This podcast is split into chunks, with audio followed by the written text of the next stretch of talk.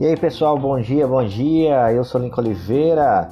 Venho aqui agora no podcast Notícias da Farmácia. E no primeiro episódio do nosso podcast, uma notícia que já deixou abalado o mercado aí das ações, o mercado das grandes redes, que é a informação do grupo Ultra, mas não do grupo Ultra Popular, e sim o grupo Ultra que é detentor de várias empresas, inclusive da rede de postos de combustível Ipiranga. O aplicativo Abastece Aí.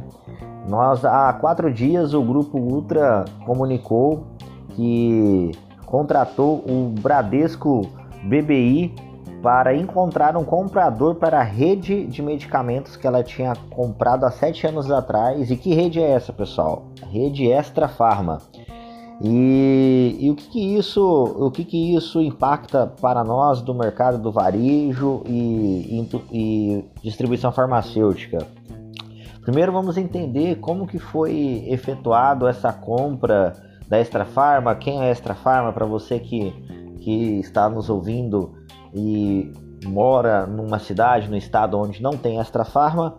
Vamos aí passar um breve resumo de quem é a empresa Extra Farma. Extra Farma é uma empresa que foi fundada pelo Pedro de Castro Lazeira em 1960, com sede em Belém do Pará, atualmente com aproximadamente mais de 7 mil funcionários e é uma empresa de capital fechado.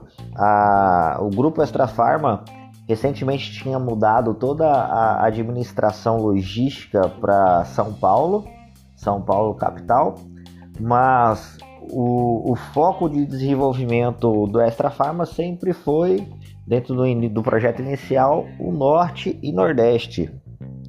A, a compra da Extra Farma pelo grupo, pelo grupo dos postos de Ipiranga, né, o grupo Ultra, ele foi há mais ou menos sete anos atrás e ela foi negociada pelo valor de um bilhão de reais. E o plano da, da rede Ipiranga era transformar os seus postos numa espécie de hub de varejo.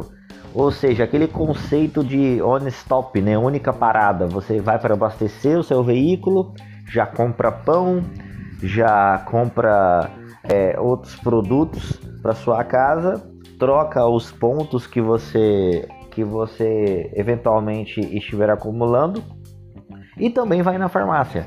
Então, inicialmente foi uma, uma proposta é, bem bem bacana para os consumidores finais, né? Deixando aí uh, mais agilidade. Só que o mercado do varejo farmacêutico é um mercado bem competitivo, bem complexo e eles imaginaram que teria, conseguiriam ter um desenvolvimento em uma consolidação rápida para concorrer com as gigantes né, do mercado do varejo. Cito aí Raia Drogazil, DPSP, né, que é a fusão das drogarias Pacheco com São Paulo. E não foi como eles esperavam, né? Como o grupo Ultra, né, dona do, dos postos de Ipiranga, esperavam. Para isso, é, a diretoria preferiu contratar né, o Bradesco para Bradesco em, em negociar, encontrar um possível comprador que tenha né, dinheiro em caixa para fazer o, a aquisição. Haja visto que a Extrafarma ainda está em desenvolvimento, está crescendo, está com, com os seus o seu, o seu caixa regularizado, né, a, a, a sua responsabilidade com os fornecedores em dias. Então isso faz com que a valorização né, da, da do grupo seja muito positiva. É, nós trouxemos aí né, essa informação para você, para você ouvir aí da notícias da farmácia com o comentário e opinião de Lincoln Oliveira, farmacêutico jornalista, que toda semana, duas vezes na semana, nas terças e nas sexta, sextas-feiras, trará informações com comentário do que pode, do que pode estar é, ajustando e modificando o cenário nacional do varejo e distribuição farmacêutica.